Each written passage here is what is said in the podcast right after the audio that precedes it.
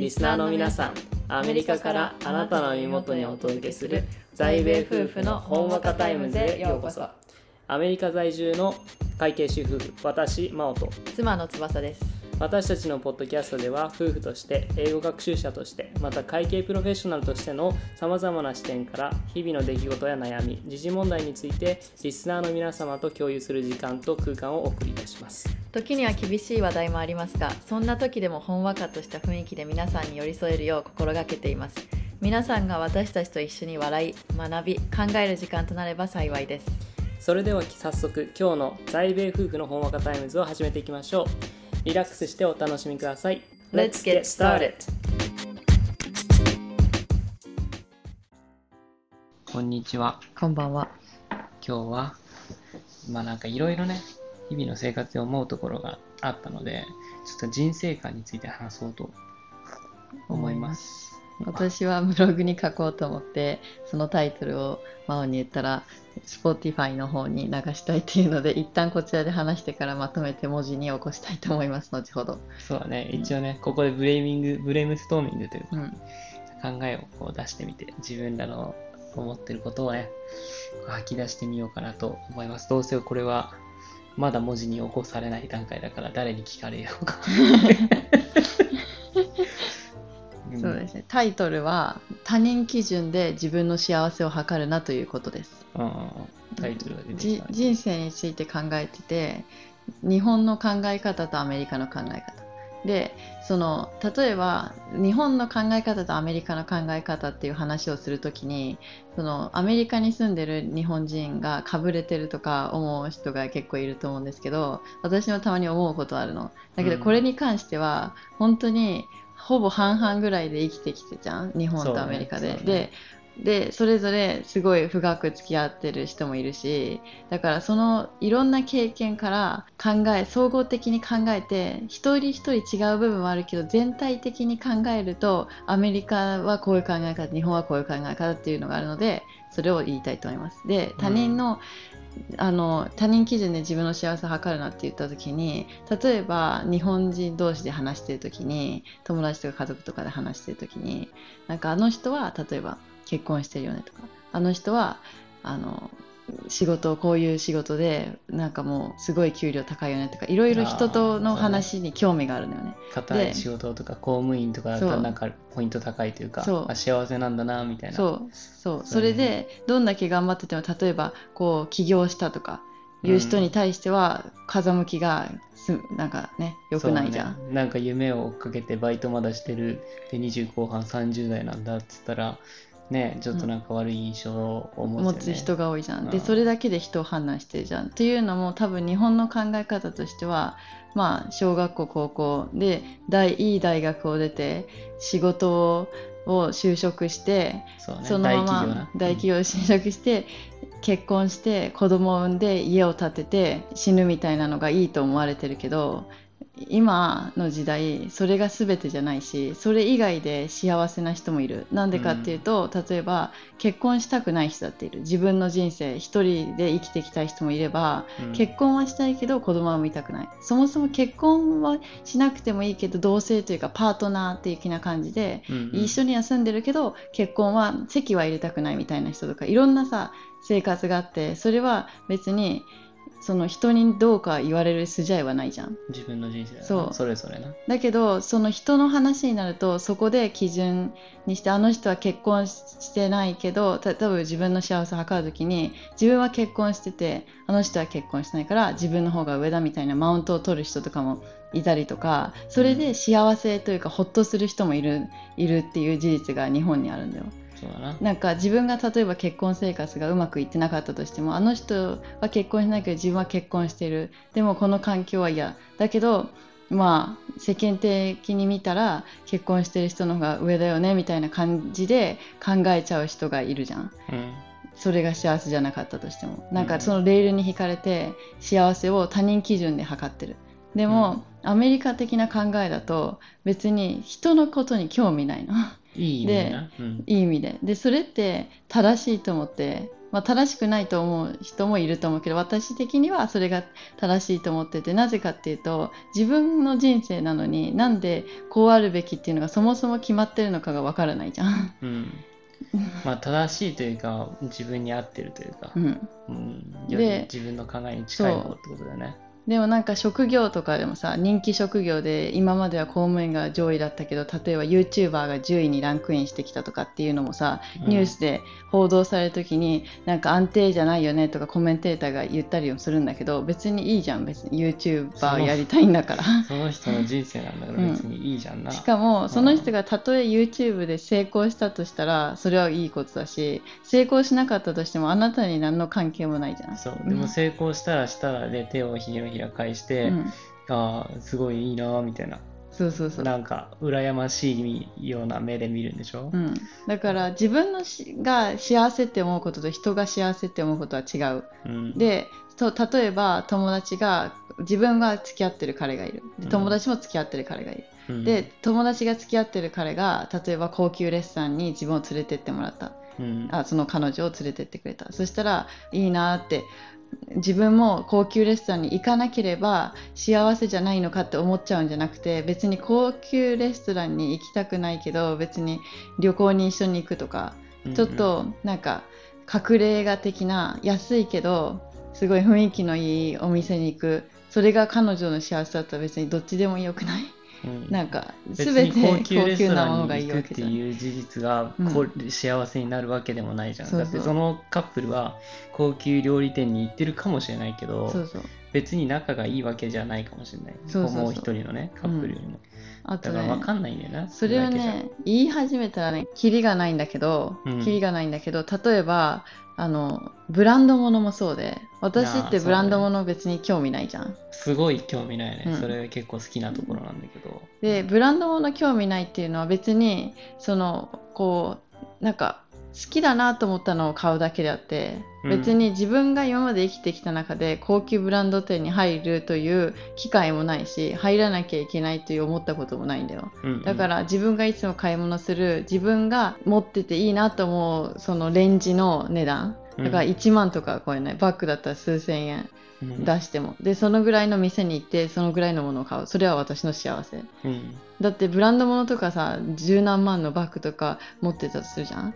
でそしたらそれはなんかプレゼントでもったら本当に嬉しい。うんうん。だけど自分で行かないから。そうだね。でこあの緊張しちゃうからうんうん。その仕事のバッグとかは本当いいものを持ちたいとかあるね。こう仕事をしていく上で。そうだね俺もキャリアキャリアアップっていうかなんか自分のステータスというか自分へのご褒美というか、うん、そうここ思ったまで頑張ったんだっていうので欲しいっていうのはあるけど、でも普通に例えばカバンとかさ、うん。携帯財布とかさうん、別に何だっていいそうそうそう。何だっていいし、うん。別になんでブランド物を持つかっていうと、まあ、そのブランドが本当に好きな人もいるかもしれないけどそれならいいんだけどブランド物を持ってる自分が素敵って思ってる人もいると思うのよ。でその考え方自体が良くなくて例えば街に普通に買い物してる時にうん。アメリカで何のブランド物でもないけどすごい可愛い手作りのものをもらってるおばさんからね、うん。そうすると、あそれあそれはおばさんからもらったものだからただなの。うんブランド物でもない。でうん。私の中では そのおばさんのブランドだと思ってるけど売ってないけどね。うん。でそういうの持ってるとでなんかすごい可愛いねとかどこで買ったのとかうん。アメリカだとすごい言われるんだよ。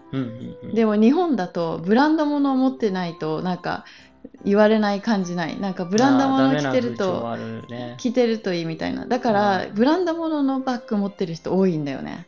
私ね留学した時にねそういうねブランド物身につけてる人ねあんまりいなかった。みあの中西部では。うん。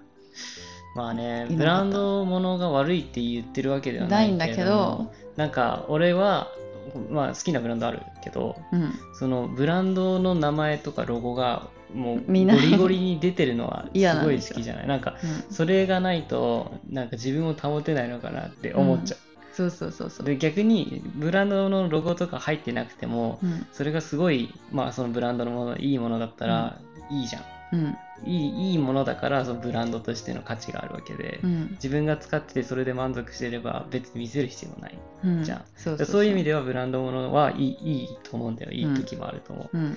でもなんかねその、うん。あどこどこのあれでしょみたいになると、うん。ちょっとそこのものしか着ないとか無理しちゃう？背伸びしちゃうとか。うん、うん、だからそそれ持ってないと仲間に入れないとかね。例えばね。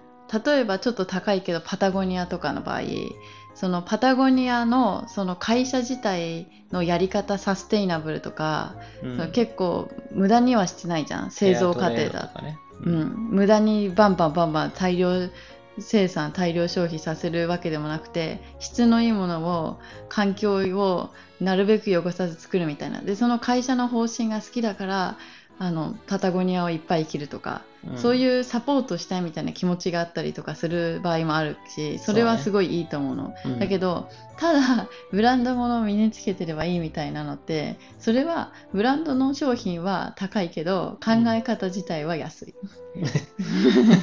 考うまいえ方自ね。考え方。安い考え方だね、大衆そうそうそう。精神というか。そうそうでね結局思ったのがそのアメリカに留学してる時の家族のイベントだとか友達と深い話をする時にうん。あんまりその人のことに興味がない。自分がこれからどうするとかうん。そのあの人って最近これやってるよね程度はあるよ。うん。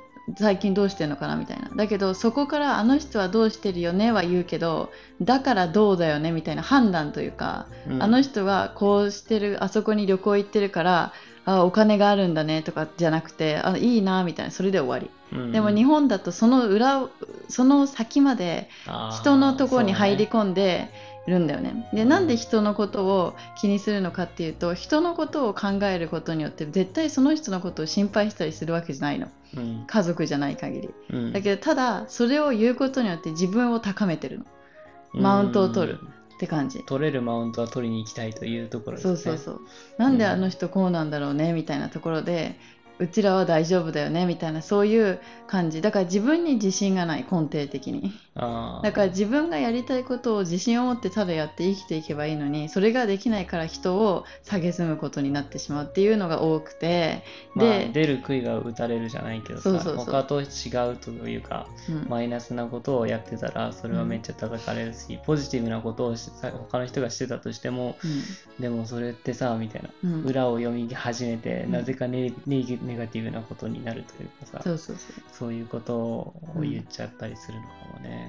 でそれが顕著に現れてるが、まあ、がさっき言ったようにニュースで例えば Yahoo ニュースウェブのニュースで言うと Yahoo ニュースなんて見たところで最後最初のトップの 10, 10個のニュースのうちほとんどが芸能ニュースでしょ？そうなんだよ。どうもう知りもしないそのなんかアイドルの浮気だの恋愛だの。別にそれは私たちにそう何の影響もない。だけどそういうのがアクセス数があるからいっぱい載ってきてるじゃん、うん。でワイドショーもニュースも基本的にほとんど芸能ニュースじゃうん。んでもアメリカの場合はそのもっと政治とかビジネスとかのニュースをやってるの。そうね。トップラインで来るのはそっちの方が多い。んだよそうなんでかっていうと例えば税法が変わりましたでうん日本は難しいものを見たくないのかその目を背けたいのかニュースが勝手にそれを支配してるのかわからないけども、うん。そのアメリカの場合は税金とかが上がったらさ自分に直でインパクトあるじゃん、お金だから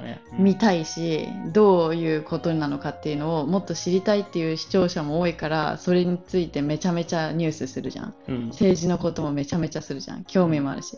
だけど日本の場合は政治のニュースをさらっとやって芸能ニュースじゃん。だから芸能ニュースがなんか騒がれてる間に変ななんか法律とかがなんかしれっと通ね、通ってる時があるの。だけどそれを誰もその見ようとはしないじゃんうん、分からない難しい見たくない興味ないとなって、結局うん。その、ぜ結果的に不利ななんか政治のなんかルールとかさ、うん。が可決されちゃうんでしょそう。でコメンテーターの人には悪いけどもコメンテーターもろくなことをちょっと言ってないっていう。そうだな。当たり障りもない。あれは正直言って誰でも言える。イエスでもノーでもない、うん。そうそうそうそう、その中途半端なうん。当たり前のことな。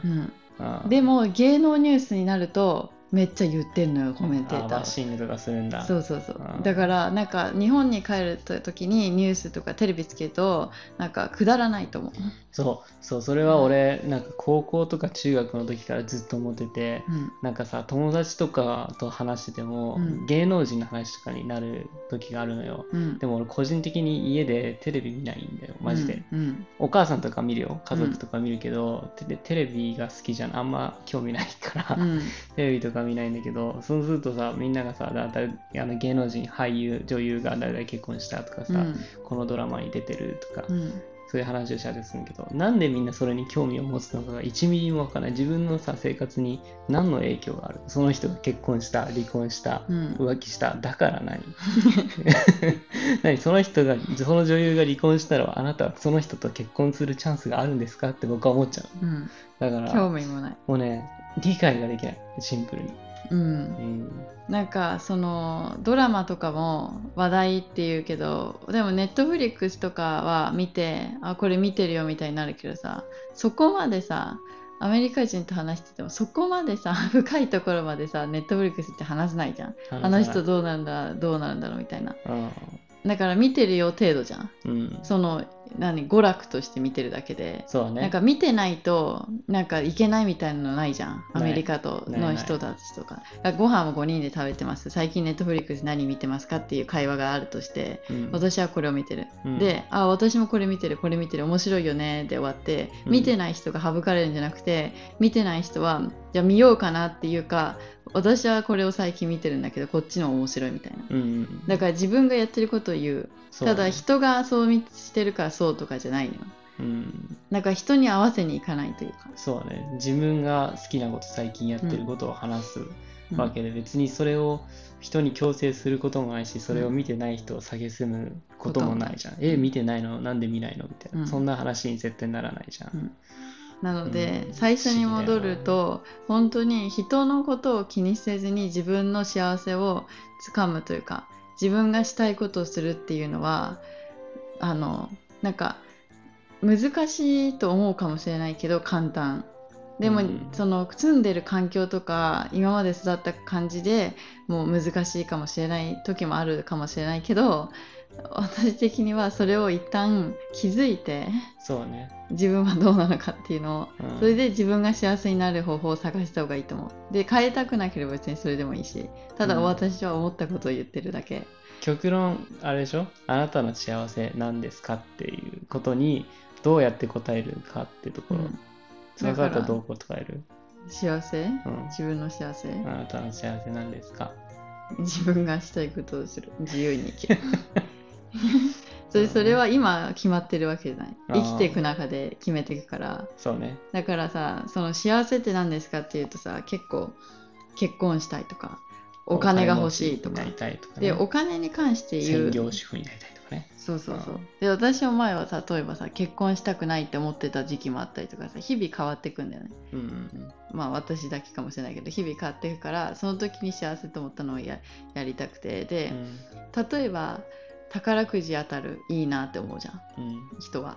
うん。だけど本当にそれがいいのかわかんないじゃん。でよくある話だそう。この前ねあの見ててあの読んだ記事でえって思ったのがある奥様がえ奥様 A が結婚してんだよ。子供もいる。うん。奥様 A さんがうん。友達の奥様 B さんの家に招かれて夜ご飯を食べる。うはいで奥様 B の家は奥様 A によるとすごく綺麗で旦那さんもすごい高所得でうん。子供もすごい習い事をさせたりしてる。うん。でそれをそれまでは奥様 A はその B さんを見てなかったから幸せだった旦那さんとうまくいってたしうん子供も普通に育ってたうん。でその幸せに気づいて気づけなかったのからか奥様へは B さんを見ていいなとしか思わなくて、うん。ディナーの時にもそれしか考えなかったって書いてあったの。うん。で奥様へはあの家に帰ってからなんでうちはこんなにお金がないのかもっと残業しなよって旦那さんに言ったりとかしてだんだん亀裂が入って離婚したっていう話なんだけども、うんうんうん。なんでこんなことになったのかっていうと自分の幸せに気づけてなくて自分で勝手に破破壊してるじゃん。だって奥様 A はさ奥様 B の全てを見てるわけじゃない。うん。ソーシャルメディアもそう。インスタで出てるのは全部綺麗な部分だけ。うん。いちいち出さないじゃん。そうね。なのにその表面的な部分だけ見てもしかしたら奥さん B はもっとさなんかすごい喧嘩してるかもしれないしさ。旦那さんと旦那さんと逆にお金はあるけど一緒に過ごす時間がないかもしれない。そうね。高所得ってことはその分いっぱい働いてるってことなので残業してるから会えないかもしれないいっぱい。だからそういう心の悲しみ出てないお金として数字としては出てないけど心のとしてはちょっと悲しい部分があるかもしれないけどうん。奥様へはそれしか見えてない。そうね。でそれでなんかそういうソーシャルメディアとかそういういいとこばっか見てさ比べたりしてさあの人がこれやってるからこうしようみたいなうん。ある人いるじゃん。要するに自分を破滅にね導いてるだけなの。人と比べることでね。しかもその人の悪いところはそのお金が A うん A さんはお金が欲しかったんだろうねきっと。うん。家が欲しかったんだろう、うん。でだったら自分で働いてさやればいいじゃん。あ A さん自身が。うんうん。なんで旦那さんに押し付けるのかが分かんない。ます、うんそれはもう分かんない俺も。うん。旦那さんが働くっていううんことしか考えられなかったんじゃない？その今までの生活の中から。私は専業主婦をやってる家事をやってるこれ以上のことはできません。じゃあ旦那さんもっと働けばいいんじゃない？みたいそれ人のせいにしてね。なやって、まあね結局。ねだから本当にその普通に幸せをつかんでるって思える人はそれがまずその人にとって幸せじゃないけどやってるだけかもしれないし幸せをつかんでるなってあなたから見えてたとしてもその人にはさらなる幸せがあってそれを努力してる。でそれを努力する、ね、力があるからなってるだけで、うん。いいなって比べてる間にどんどん差は広がるから、ちゃんと自分がやりたいことをやればいいと思う。そうだな。で身の丈に合った幸せっていうのもあるじゃん。まあ。だって例えばアメリカの大統領になりたいって言ってもさアメリカ国民じゃないとなれないから無理じゃん。そうだな。うん日本人からしたらな、そう。うんで今はもう二十何歳の時点でさこうこっちの職業にシフトしたいって全く違うことで例えばお医者さんの免許取りたいとして10年かかるやん、でそれはできるかもしれないけど、うん。それを取らない方を私は選びたいそのうん。幸せとしては。うん。だから全部ができるわけじゃないんだから生きてる間に。うん。やりたいことを絞絞ってやりたいことやっていけばいいのよ。人と比べないで、そうだね。うん。そしたら後悔しない。そうさっきねうん。あのちょっとクレーム事件がありましてそれで私のあの脳がそちらの方で活発的になってしまってるんですよ。あなるほど。このクレームの話はじゃあ次に次に話しましょう。それでは今回はここまで。ここまで。さようなら。